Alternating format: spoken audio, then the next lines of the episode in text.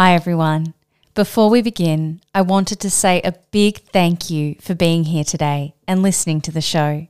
If you'd like to support Behind the Smile, you can do so by following this podcast and leaving a five star review. Every rating and review helps this podcast to grow, meaning more people can discover these stories and find hope along their own journey. If you'd like to check out this week's Behind the Smile photo, head to ashbutters.com where you'll find all of the episode show notes. And with that, let's kick off this week's episode.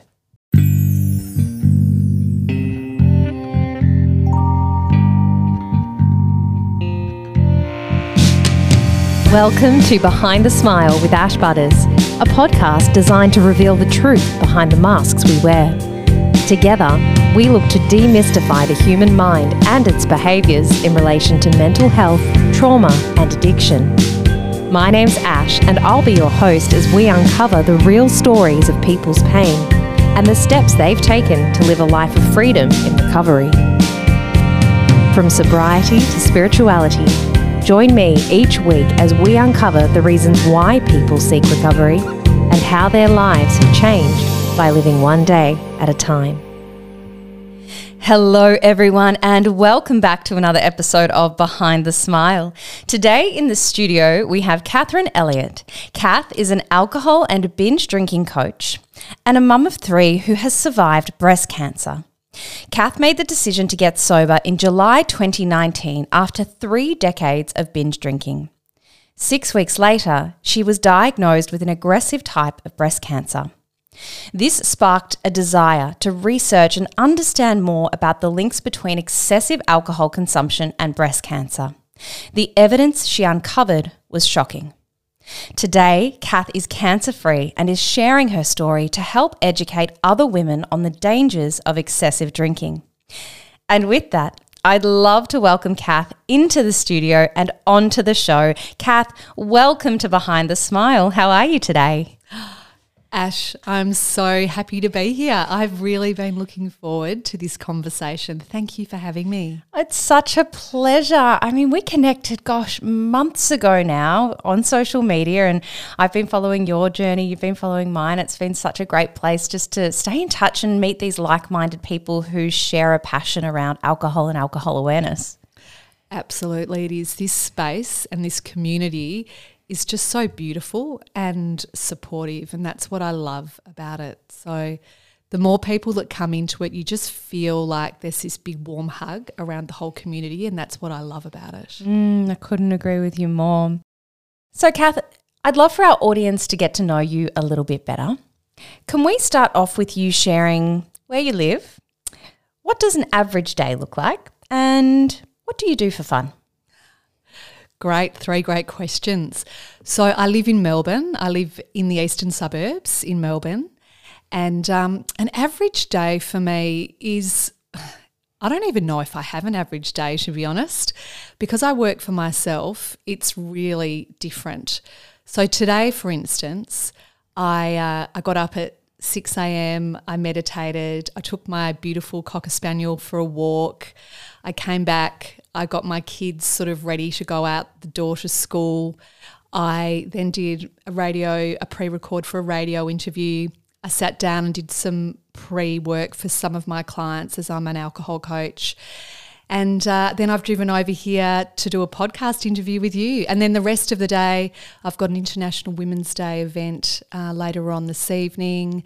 I will uh, also most likely go for another walk or do some exercise. I love to spend time by myself if I get an opportunity to do that because mm. I find it incredibly energizing and it's a really great time for me to think as well. And of course, you know, I have three teenage sons, so I've got a busy sort of family life as well. So there'll be probably a sporting activity or something to get the boys to too. that sounds like a very full plate. Where do you find time to enjoy your hobbies or outlets? So I've uh, I'd have lots and lots of different hobbies actually, um, and that has been an absolute benefit of an alcohol-free lifestyle. I've started to explore even more things I've always loved doing. Uh, I've loved being out in nature and hiking, and so I, tr- I try and do that as much as possible. I've just started to explore cold water therapy, which uh, I I went to a fantastic uh, ice bath retreat uh, up in Daylesford last year, and it's just really spurred me on to to really explore it. And so now I have cold showers twice a day. Wow. well, that's brave. and I look, I love reading as well. I'm into a lot of personal development, uh, and um, one of the other things that I'm really passionate about is just being in community and connection with like-minded people. So I have a beautiful circle of female friends in Hawthorn, uh, and we catch up. We have a women's circle every Friday, which is just beautiful. We connect on the deeper the deeper things in life rather than just the, the superficial. The surface layer. Yeah. That sounds beautiful. How did you uncover this community? Well, it's so interesting. I think you kind of attracted in in a way, and we we've all acknowledged that yes, we probably all arrived in Hawthorn together, and we connected through. There was one particular friend who is really good at connecting people, and so she brought mm. us together and started this women's circle. And two of two of my very close friends started to hold the circle, and that was seven years ago. And so the the connections that we've formed over that time have been quite remarkable as women in their early 40s now moving into their late 40s and, and 50s. It's been just yeah, a really remarkable transition as well in life. Mm. I love what you've touched on there as well, because what that demonstrates to me is I often talk about when we choose to live an alcohol free life. One of the most important pillars to that is connection. But that doesn't necessarily mean that you need to connect with a sober community. It may be that you find a group of like minded men or women who are wanting to improve their life. And that's where you start to find your, your group.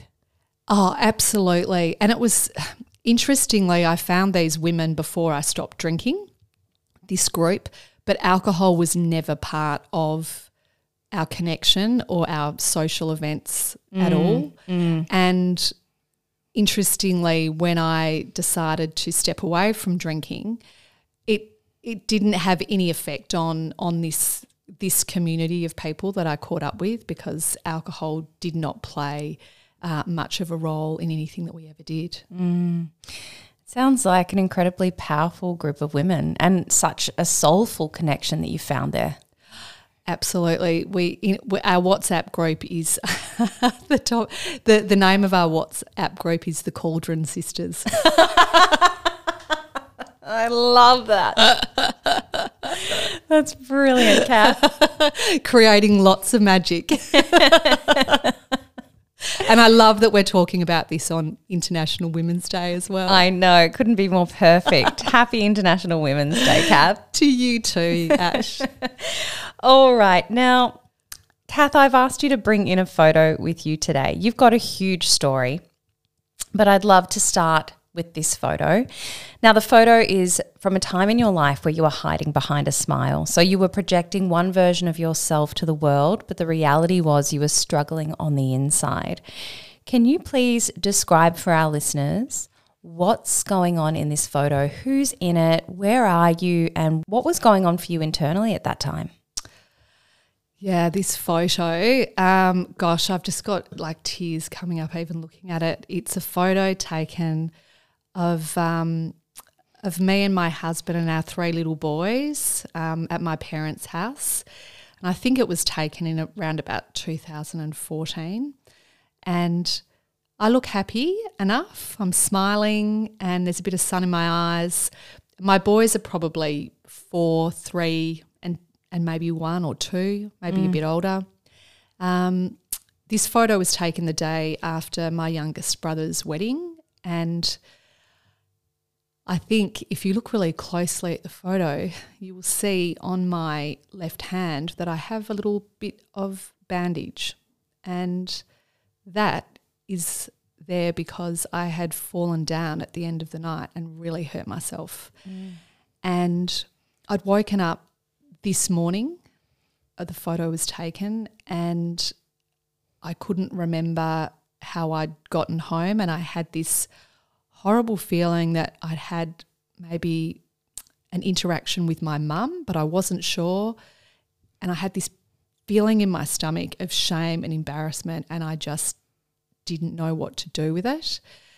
I had a very throbbing hand, and my husband said to me, Oh, do you remember falling over at the end of the night? And I said, No, I don't. Mm. And then I thought, mm, I wonder what's happened with my mum. And thought, do I reach out to her or do I wait? And um, I got a text message probably at about 9 a.m. from my mum uh, asking me if I was okay and could I come over and have a have a chat with her about what had happened the night before. Mm. And of course, I couldn't really remember what happened the mm. night before. So this photo uh, is just a real reminder of here I was fronting up the next day, but I was feeling so ashamed after I'd found out what I'd done the night mm. before. Mm. There really is no way to describe that feeling. I, I call it guilt, shame, and remorse, where you wake up the next day, you don't have any recollection of what happened, but you have that feeling in your gut that you either behaved or said something that was outside of your normal values. And it's like this real disconnect from the person that you want to be versus the person that showed up or that personality change that occurs when alcohol enters our system. So true. And I, I could see the pain in my mum's eyes as well. Um, and I know that what I said to her, I was a bit aggressive. It was coming from a place of, you know, I think I at the at that point in time in my life, I was going through, you know, we were going through some real difficulties in our marriage financially. We'd had some huge problems that were going on. Mm. And so I had lots of layers of stress. I was juggling full time work, three little kids, and I just drank so much so quickly at mm. my brother's wedding. I was in the bridal party and yeah, I could feel it happening. Mm. I could feel it was all happening out of control. And um, when I spoke to mum the next day, she yeah, she said to me, I'm yeah, I'm just really shocked. She was so angry and I felt really I felt like I had tarred my brother's wedding for mm. my mum mm. and I'd done it in front of some of her friends and it's just not who I want to be. Like I, I, I have always seen myself as a very loyal person who communicates openly and also uh, in a timely way as well. It just wasn't the right situation. Yeah. And did that conversation with your mum open up what was really going on on the inside, or were you just not ready to go there yet? It did a little bit, yeah. I think it it actually came from a place I had a go at my mum because she I didn't feel like she told me that I looked mm. beautiful. I looked I looked good in my bridesmaid's outfit. mm. and so there was obviously this feeling of not enough yeah. and not getting the affirmation from from her.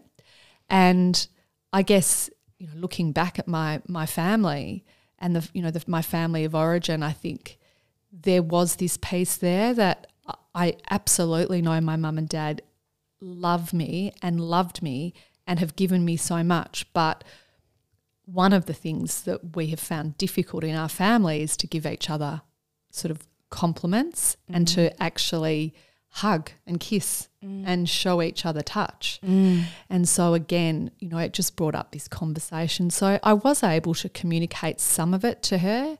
Uh, the thing that I haven't done yet is I have apologized to mum through podcasts and said things and talked about this, but I haven't actually, in my sober life, actually sat down with her and had a really direct conversation about what happened. Mm. And so as we as I was driving here, I was thinking that's what I want to do. I want to have a conversation with mum and take responsibility for what happened that night mm. and to yeah just to I think for me that would allow me to to release still probably some shame and guilt that I have around what happened.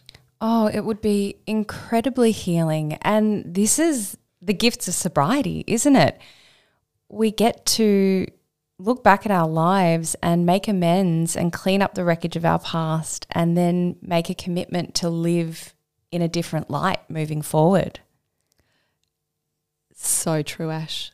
I think the the clarity that you and the lens, and I always see that the lens that you see your life through now, living sober or alcohol free, is is so different, mm. and it gives you a perspective. Mm. Uh, and for me, having you know, I had forty.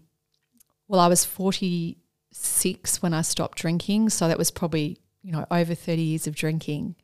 Looking back at so much that happened in my life, I didn't even realize that alcohol had had such an impact on my relationships, on friendships, on decisions, on choices that I'd made. Mm, mm. And when I look back now with this lens, I can see it all so clearly. Yeah, it's that that beauty of hindsight, isn't it? It really is. That's a perfect segue to what I'd love to now talk about, which is a little bit more about your childhood. So, you mentioned that due to your family dynamic, there were perhaps some core beliefs that you were starting to develop from a young age.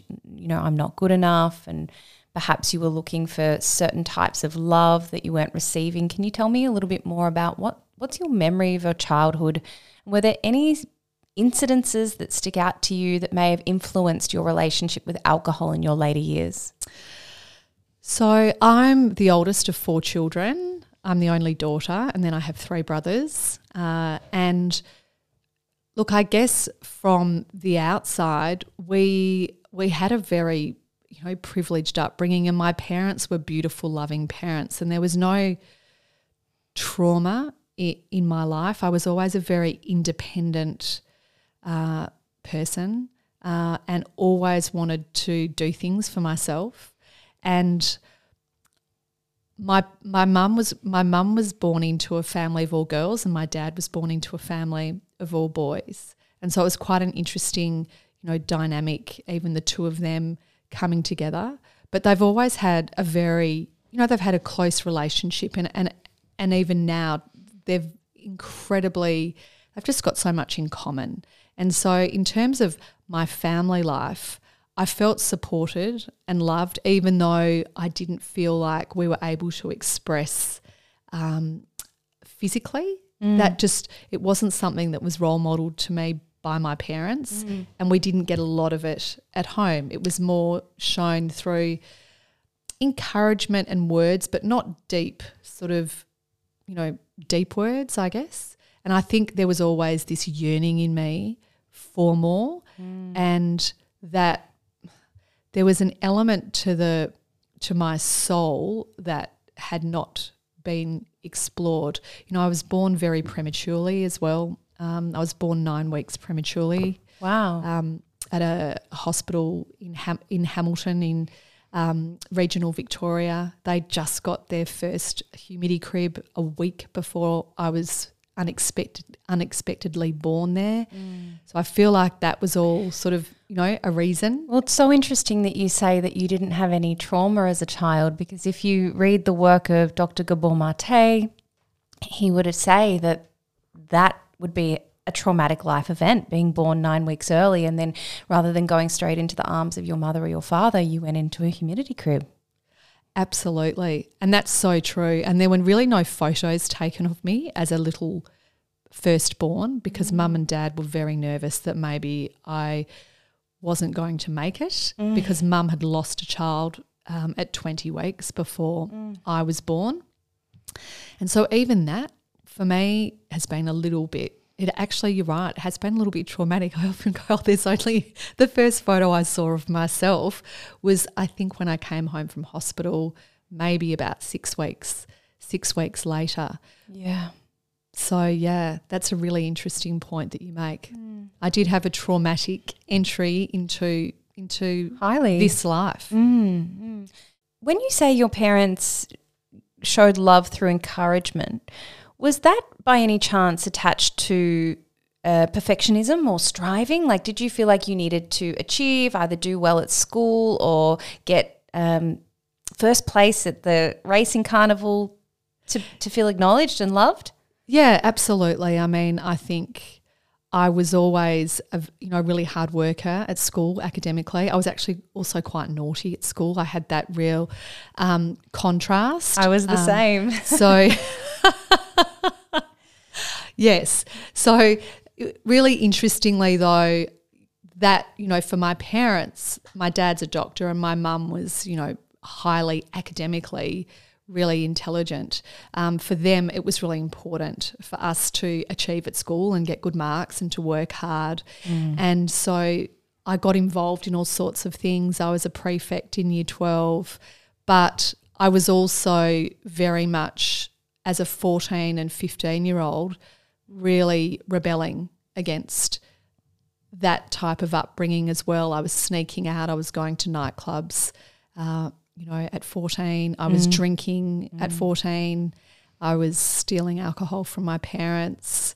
And what happened with with my drinking was I realized that I could hold quite a lot of alcohol for for for a girl, mm. and I started to get a lot of positive affirmation around that from the the men and the guys that I hung around with, uh, to the extent of I was really well known as someone who could drink with the boys, who could stay up with the boys, and for me, this really it was like I wore it as a badge of honor, and so my drinking became very much a positive part of my identity. Yeah. and one that I didn't really see a problem with. When I was 16, 17, 18 going into my you know into my early 20s I saw it as something to actually be really proud of. and it's starting to form, like you said, your identity and your character. So even if your drinking was related to consequences or bad behavior or bad actions, the last thing you're going to do is stop drinking. If that is who you are, you, you can't stop being yourself, right? Or that would be the process or the thought pattern, I would imagine. Absolutely. I mean one of the things when I eventually decided to be alcohol free was unpacking what I guess an intrinsic part of my identity, particularly as a young teenager, this drinking had had taken and formed. Mm. And just to really acknowledge that and to let go of that and to grieve that as well, because there had been lots of positive, fun times associated with that, but it morphed into something that really became a lot more dysfunctional and sinister, and of course, didn't align with my own personal values and who I wanted to be. Mm. You describe yourself as being a binge drinker. Mm. Was your drinking always that way? And how did it progress over the years? Yes, my my drinking was always binge drinking, and in my I guess my description of, of binge drinking is really event and episode and weekend binge drinking rather than daily binge drinking. So I was never a daily drinker. It was very much weekends, Thursday nights to Sundays. I'd just be on, and then I'd be off, and then I'd be on, and then I'd be off. Holidays concerts, even going to the footy. You know, I'm an avid AFL footy fan, so drinking at the footy was like a big thing for me as well. Mm. And, you know, some of the I guess even some of the shameful memories I have of going to of going to football matches that, you know, I can't really remember. Oh, and yeah. having, you know, huge fights with my husband afterwards because we're both drunk and mm. thinking I wish I had that memory of that match that my team's Carlton that they won and a close final or something, and I can't because I was too drunk. Mm-hmm. Mm. And so my binge drinking, I think, it has had was present in my life really from about the age of 15 or 16 and I went through periods where I didn't drink when I was pregnant. I wasn't drinking much. I would often take a month or two away from drinking but I always found myself back in this very dysfunctional pattern of seeking some form of oblivion and loss of control through alcohol mm. because that was for me was what I enjoyed. I enjoyed for someone who has you know a lot of self-control and discipline in their life and also a commitment to doing exercise and the meditation and you know watching their diet and all of that sort of thing. Mm. There was this opportunity in alcohol to let go. Mm. And that's what happened. That's why I would seek refuge there. Yeah, it's almost like a way to escape. Mm-hmm. Did your drinking ever have any negative impacts in terms of either your work or your relationships? Definitely, definitely my relationships. Uh, not so much work. Interestingly, I never drank at work functions. So, mm. someone who has a lot of control like I do, that was just a no go zone for me. So most of my drinking happened in my personal life. Look, there were occasionally a couple of work events when I was interstate where I may have drank a bit, but it, it didn't affect my working life uh, really at all. Uh, it did absolutely affect my personal life though. Um, mm. Throughout my 20s and 30s and 40s, hugely. Uh, when did you meet your husband? I met him when I was 28. Mm-hmm. Yeah, yep, got married. We were married at 29 and a half. Mm. And we met through lots of drinking, lots of partying. Uh, it was that was how we connected, and we did a lot of that in our relationship. Alcohol played a big role in our relationship. Going to bars, drinking at home on the weekend, you know, all of that kind of thing. It's really interesting you described that. I think a lot of people listening could probably relate to that.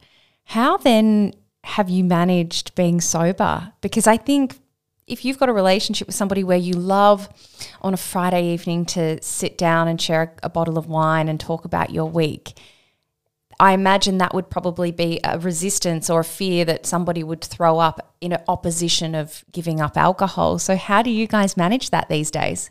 Yeah, it's a really interesting question. Well, my husband actually took pretty much two and a half years away from drinking. So, a year after I stopped drinking, he decided he was going to step away from alcohol and he had his own reasons about why he decided to do that, but he he had his own sort of problematic relationship with alcohol that mm. led to other sort of drug taking and I won't, you know, I won't go into his story because it's his story really to tell.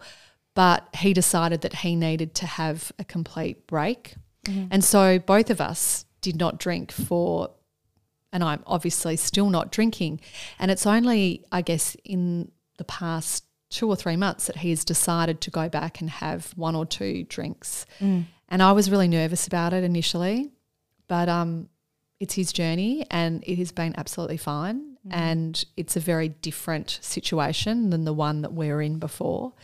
But it has changed our social life a lot mm. because I don't feel motivated in the same way to go to bars or hang around drinking. It's just not what I want to do anymore. So we find other ways of connecting. We walk. Uh, we we still both love going to the footy, uh, and we spend a lot more time at home just talking which yeah. I really I really love. I love being at home now. Mm. I find it a beautiful retreat. It feels like my own little retreat being at home now. Whereas before I'd always be looking for opportunities to get away from home. Whereas now I'm always looking at opportunities to stay home, which I think comes with the benefit of finding home in your heart and in yourself. So when you feel mm. comfortable there, you feel comfortable being with yourself. And so that for me has probably been the most beautiful gift of you know the last few years of sobriety have been so much about a real appreciation for myself mm. and the mm. beautiful heart that I have and the gifts that I bring to the world. That resonates so much with me. I feel so the same way. What I love about that is, like we said before, you were drinking to escape. So something has obviously shifted in your life where you no longer need to run. And all of a sudden, rather than looking outside to fix inside, you're going inside to then project back out to the world. Yeah. And look, this is obviously a really beautiful segue to six weeks into my decision to take an extended break from drinking. I was thrown a huge curveball. I it was almost like I had a download. I was in the shower, really busy getting ready for work, and um, it was almost like I had this voice that came to me and said, "You need to go and look at your body in the mirror straight away." So I did. I just had my undies on. I looked. It was a, a just a brand new floor to wall mirror that we'd only bought a couple of months beforehand. Mm. And I looked at my body and my eyes went straight to my right breast. And there I saw this raised skin. And I was like, oh my God. And I can just remember that feeling in my body. Like I just, I couldn't breathe. And I just, it was like gasping. And I felt it. And it felt like this sort of hard lump.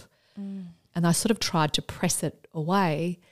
And then I tried to call out and scream out to my husband and I couldn't get the I couldn't get it out and I just felt it was like my whole world changed in that instant. Mm. And I knew then that that I had breast cancer. I just knew it. And I'm not someone who jumps to um, you know, the negative, but I just I knew.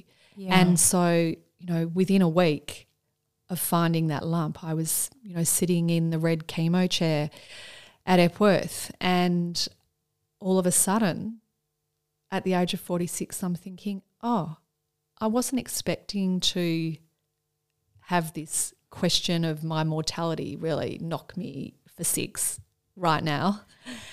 And with that, though, came this most incredible gift of presence. And I know presence gets talked about, but when you're in the vortex of this first two weeks of a cancer diagnosis and you don't really know what is going to unfold, you just want everything to slow down. Mm. You just want life to, you just want to live. Mm.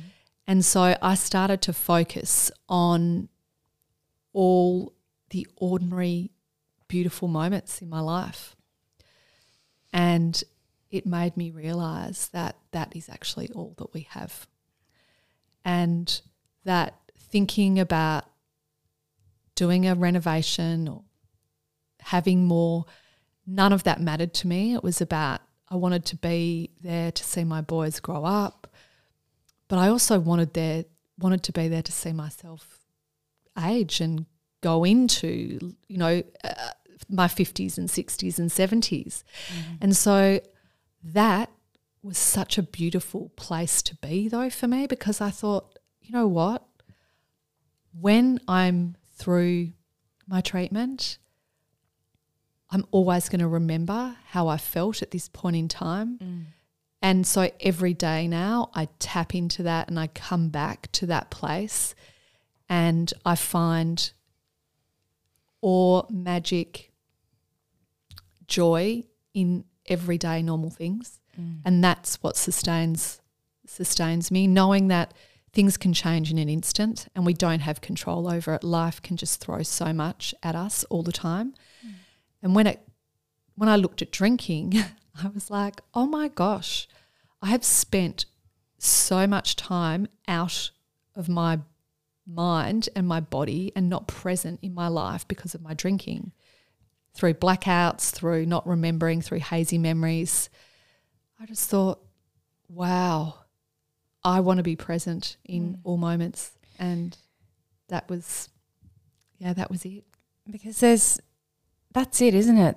Alcohol takes us away from the magic of life and those magic moments that can be sometimes in the most mundane parts of life. But if you're drinking and you're not present to experience it, you miss it. Life passes you by.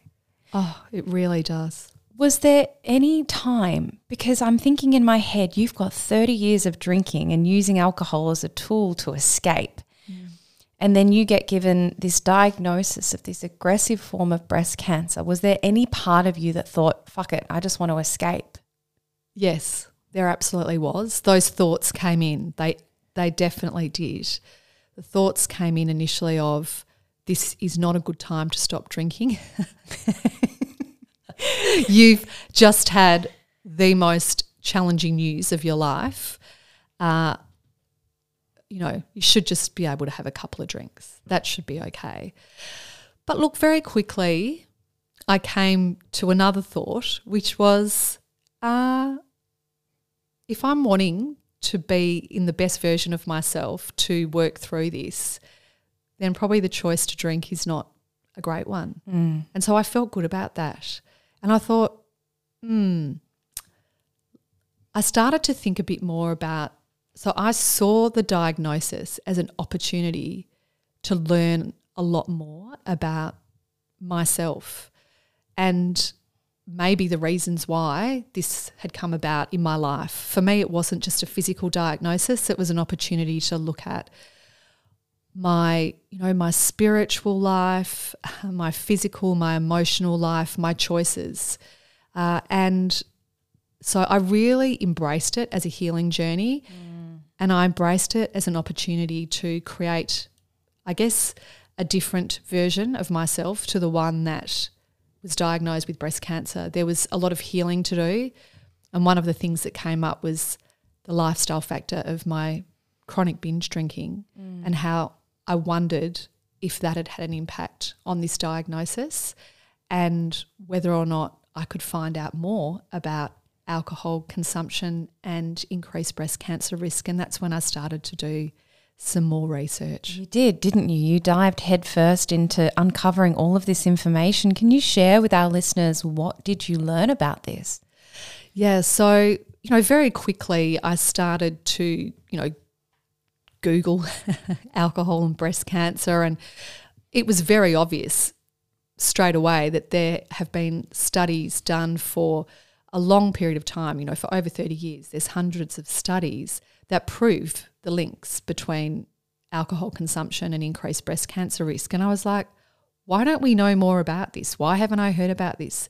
Why haven't any of the doctors that I've spoken to since my diagnosis even asked me about my drinking or even spoken about alcohol in this conversation? Mm. So I started to feel, I guess I started to feel motivated because I thought, wow, what what a set of circumstances. For whatever reason, six weeks before this diagnosis, I decided to completely, you know, give away drinking. Mm. Now I have this diagnosis. I've got these two kind of life experiences that are happening here. I'm going to be able to do something here. Mm. So I mm. decided that, you know, in terms of advocacy work, that would be something that I would do down the track and that I would start to have conversations and start to do more research around it. And look, what I you know found, I guess, one of the best uh, one of one of the best resources that I found for me was based out of America, uh, and it's called it's a website called Drink Less for Your Breasts, and it's all backed by you know scientific studies and all the information there. Unfortunately, didn't say excessive drinking increases breast cancer risk. It is low to moderate drinking that increases your wow. breast cancer risk. So, by low to moderate, one drink a day, seven drinks a week can increase your overall breast cancer risk by up to 20%. So, it's not excessive drinking. Every drink you have increases your overall breast cancer risk. Every drink you choose not to have decreases your overall breast cancer risk. And of course, there are plenty of people who excessively drink and never get breast cancer. And mm. there are plenty of people who don't drink much and do. So, you know, I'm I'm not here to to say if you drink a lot you will get breast cancer, but the studies show that particularly with estrogen driven breast cancer, which is the type that I had, alcohol increases the circulating estrogen in us in our system, which can then lead to the growth of breast cancer. And I had very high estrogen levels in my breast cancer. So for me, it felt really empowering to think, okay, this lifestyle factor of binge drinking may have an, had an impact on my um, my diagnosis, but in moving forward, because I no longer choose to drink, I have a huge way of, I guess, empowering myself to uh, reduce my risk now that um, I'm not drinking. Mm. So uh, that's you know that for me has been something that's felt really good with my health and well-being uh, since I've moved through treatment um, and recovery, and you know now post cancer. Mm. Why do you think it is that we're not having more conversations about this? We're not hearing more about it. Well, and I think this isn't just related to, to breast cancer. I think it's related to a number of areas. I just think that, you know, big alcohol has its claws into so many corporate and government areas. Uh, it's about money and power. And I, I guess for me, I would love to see a public health campaign directly targeted, a national public health campaign directly targeted at women around drinking and breast cancer. Mm. Uh, I think it's really important. Breast cancer, you know, uh, there are over 20,000 women diagnosed with breast cancer every year. And, um, you know, 57 people are diagnosed every day. It's huge. Wow.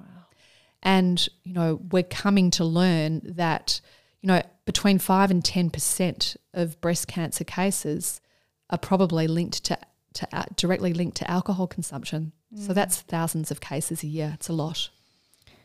It's mind blowing, really. Mm.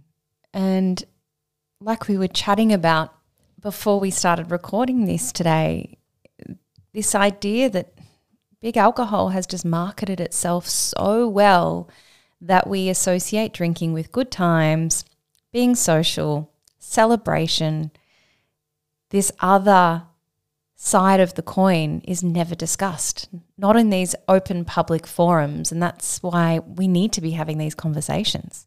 Oh, absolutely. And I'm really big on the conversation coming into employers taking more responsibility for alcohol problems, particularly in corporate workplace. Mm. There's a lot now around, you know, protecting the mental health and well-being of mm. employees, but where is the conversation about alcohol and the role that that plays. Well, it's so funny, isn't it? Because, you know, I come from corporate as well, and it's almost like they're ticking the box of having these mental health campaigns or conversations or, you know, become a mental health first aider, and then they're funneling booze down your throat at the end of the week.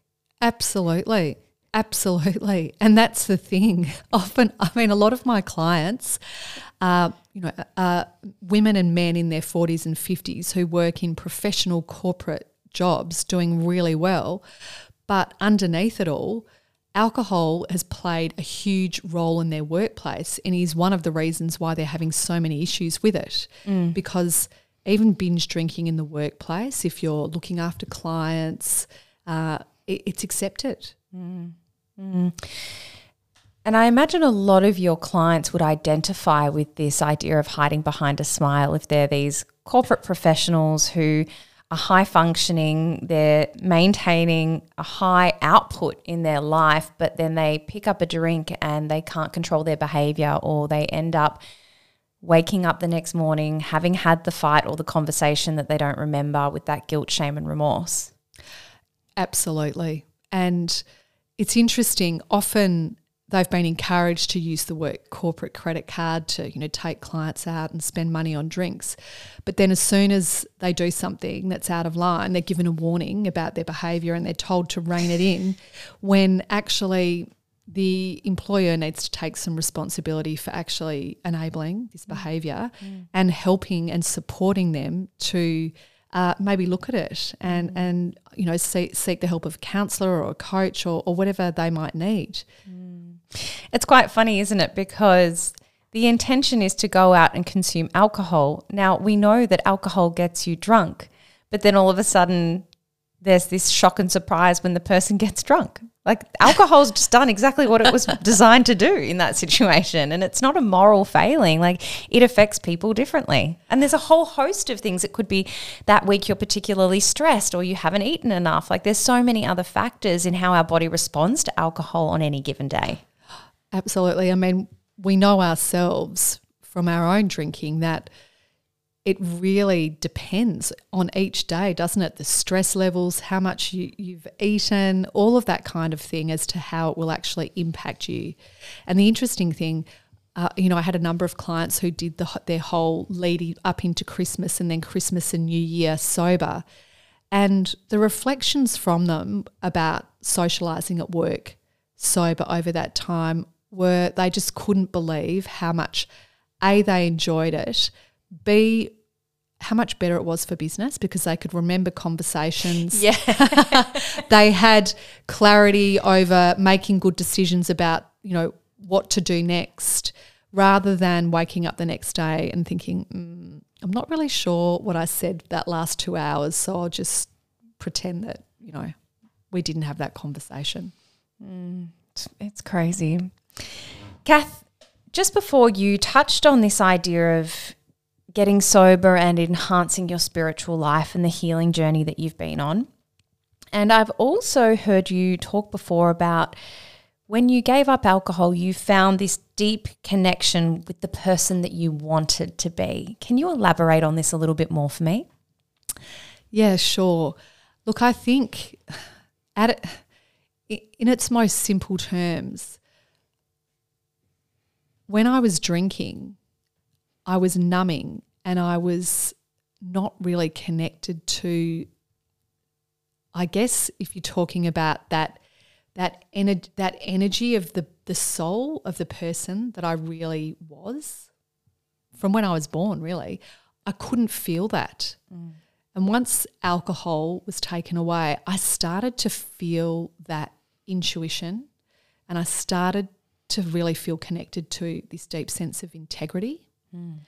and that I could prioritize me and that this whole idea of people pleasing and doing things for others and making decisions because I thought I should rather than what I really wanted to do based on a decision from my gut, mm. not from my head. Mm. And so that's been such an important part of my sober journey has been really connecting in with my my intuition and my gut and trusting that and having a real belief in in that. And aside from not drinking, how do you then develop that connection with self because you know, it's all good and well to stop drinking, but then if you go and abuse sugar or you smoke a packet of cigarettes a day, like you're probably still going to remain disconnected. What are, what have you done that's allowed you to really forge this this deep inner knowing? Yeah, that's a great question, Ash, and I, it's still a, it's still an ongoing journey for me. Uh, I I spend, and I think I've already mentioned this. I spend a lot of time in nature. I find that is a place of real refuge for me where I re energize and I can connect with myself. Mm. Uh, I find it in music as well. Um, I love the vibration in music and closing my eyes and listening to music and feeling that is just it really it connects me with a another part of part of myself. Uh, I I think one of the other things that's become very important to me is slowing down, mm. like slowing right down, uh, and allowing things to unfold that you don't even know are going to. Just giving yourself time and space, because in that time and space is when you know the gifts come. And mm. so for me, before I was a sober person, I was constantly busy and trying to schedule things in.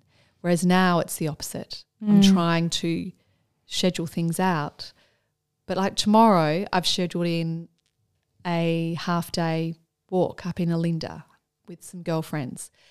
And so I do that now each week. I'll schedule in just some time to go away and reconnect with Mother Nature, have some silence and just come back to you know to, to myself. The mm. busy mind isn't there. I'm just able to slow down.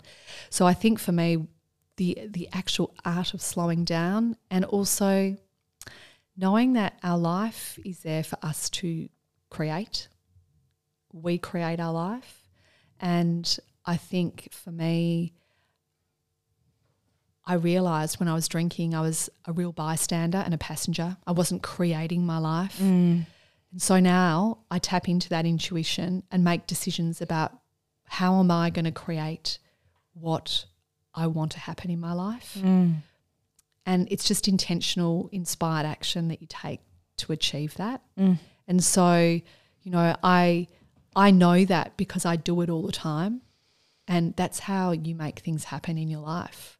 And that's how I made sobriety happen in my life. Mm. That is so beautiful. I love that. Kath, if somebody's listening today and they identify as being a binge drinker, mm. but the story in their head is, I couldn't possibly give up drinking forever, what would you say to them? I'd say, well, you know what? Everything is possible. And I think you need to just be open to any possibility there. But that if you are struggling with binge drinking, that you're not alone, that there are so many people, millions of people all over the world who completely understand where you're at. And I'm one of them. Uh, you know, whether you're having blowouts, blackouts, bedwetting, you know, loss of memories, relationship issues, it's something that a lot of us experience when we're binge drinkers, and that there is support and that it takes time and that there's a beautiful community of people who are there for you, and that the first port of call is often just to start listening to a podcast like this start to do some reading. There are some wonderful books around. Just to start to explore your relationship with alcohol a bit further. Mm. It starts with an inquisitive, curious mind. You can't do everything at once, but I think the most important place to start is with some compassion for yourself. Mm. Try not to get locked into shame and blame and that you're the only one with a problem because you're absolutely not. Certainly not. And I think the other thing that's important to note is if you try a stint of sobriety and then you drink again, that's also not a failure. Any period of time away from alcohol will be beneficial to your life. So it doesn't have to necessarily look like the person who's got 30 years of unbroken sobriety if that's not your reality. And remember, like, there's differences in people's drinking styles. Some people identify as being alcoholic, they need to abstain completely from alcohol and never drink again. Some people identify as being binge drinkers. They want to go for extended periods, but it's not necessarily a life commitment. Like, there are so many grey areas and colourful areas, I would even say, within this journey. Yeah, absolutely. It's such a great point that you make. I mean, the alcohol use disorder spectrum is absolutely huge. And what I may see as problematic drinking in my life might be very different to what someone else sees as mm. problematic drinking in their life. And whether you use labels uh, to identify as an alcoholic or a binge drinker or a daily drinker or whatever it is, if they work for you, and empower you, that's really important. I think the most important thing is is that we, as humans, we all, um, I guess, connect with different resources, different approaches, different methodology. So I'm very much of the belief that all support that is here is fantastic because I've had you know I've had many clients come to me who've seen drug and alcohol counselors who've seen psychologists and it hasn't worked for them. Mm. But they've come to me as a coach who has a lived experience of a binge drinking issue and I can identify you know mm-hmm. with them. And so they feel non-judged and they feel like ah she gets it mm. You've just touched on something that I think is so important, and it's the power of identification, isn't it? Oh, it's, I mean, I often ask clients what their most favorite thing is about working with me or a coaching program, and of course they love the content, but the most important thing for them is the connection, hmm. the vulnerable connection, and being able to share with someone who absolutely understands at a cellular level what they're talking about and what they've gone through, and that they have worked through it themselves and freed themselves. Yeah. How powerful. Kath, we're coming towards the end of our chat, which makes me so sad because Oh, I no. feel like I could talk to you for hours. Oh, there's one final question that I love to ask all of my guests. Now, that is what are your three non negotiables that allow you to live a life today that is happy, joyous, and free? Only three, Ash. Oh my God. I know it's hard. It really, really is. And look, I think I've already mentioned a couple of these just through our conversation, but one of the most important things for me is connecting in with the present of the everyday. It has been so powerful for me, mm. connecting in with what today is and seeking out awe and joy in those ordinary moments. So it'll be when I am, I was at the park this morning, the sun was coming up, I closed my eyes and I felt her beautiful rays of warmth on my face. And I thought, this is magic. This is so beautiful. I looked at the color of the sun and I, I felt my heart really explode. And so I take time for those moments. And that absolutely guides me. It makes me feel so happy that I can find that now because beforehand I was on this treadmill and I was missing all of these moments. Mm. And in an alcohol free life, I see so much more of them because I'm intentional, I create time for them, and I see the value, mm. the value in them. So that's, you know, that that's really one of them. And I think what you've explained there, and something I'd love for the listeners to really understand here is don't wait until you have the diagnosis. Don't wait until the news that you never want to hear. Like you can appreciate the present moment right here, right now. Start today. So true. Absolutely. I love that you've brought that up because I often get asked the question, do you have to go through, you know, really traumatic experience to be able to really feel that? No, you don't. Mm. You actually just have to have the intention and start start to practice it.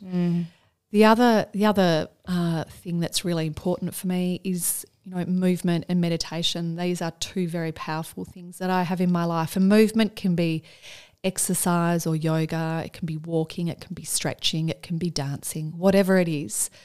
But I love moving and being in my body. And I have a practice of uh, Vedic meditation that has also just been incredibly powerful for me, and again helps with the present, being present, but also being in my in my own heart, which is you know where uh, which is a place I like to be these days. Yeah. Wow.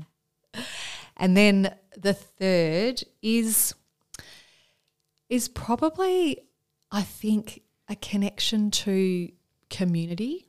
And it doesn't matter what that is. So for me community is so many things, but it's spending time nurturing that. So there's my sober coach community. There's my community of of women who I'm very connected with in Hawthorn. There's my family. There's the community in my local cafe. Mm. You know, spending time nurturing those relationships and giving to people. So giving kindness. Even when I'm driving the car now, I, I like to try and connect with people when I'm driving and giving them a smile and and just that human, you know, that human connection because what it reminds us all of is that yes, we're different, but we're all one. We're actually all bonded together. Mm. And when you smile, you know, that actually lights up something in someone else. And mm. so that for me again, you know, try trying to share that that joy and that that that laughter and that smiling sort of mm. energy, passing that on through community. I love that. I'm a, I'm a big one of the the smile to the stranger. I absolutely love it. You know, it costs you nothing and it's something that you can give freely to every single person that you encounter throughout your day. Oh, it's so true. And you know, I've had a number of people, strangers, say to me that my smile or acknowledgement has actually made their day. Yeah. because you don't know what's going on for them. You never know. And when they receive that, it's just really beautiful. Hmm. Kath, I am so sure that our listeners are going to want to find out more about you and everything you do. So, if they are interested, where should they go to find you? Sure. So my business is thealcoholmindsetcoach.com. My Instagram is at the alcohol mindset coach. Fabulous. I'll make sure I pop those details in the episode show notes. We say here on Behind the Smile that when we recover loudly, no one needs suffer in silence. So thank you so, so much for driving over here, for joining me in the studio today, for sharing your story, and for creating this really important awareness around alcohol and the link to breast cancer. Thanks, Ash. It's been such a pleasure to be here. Big hugs and smiles. Mwah.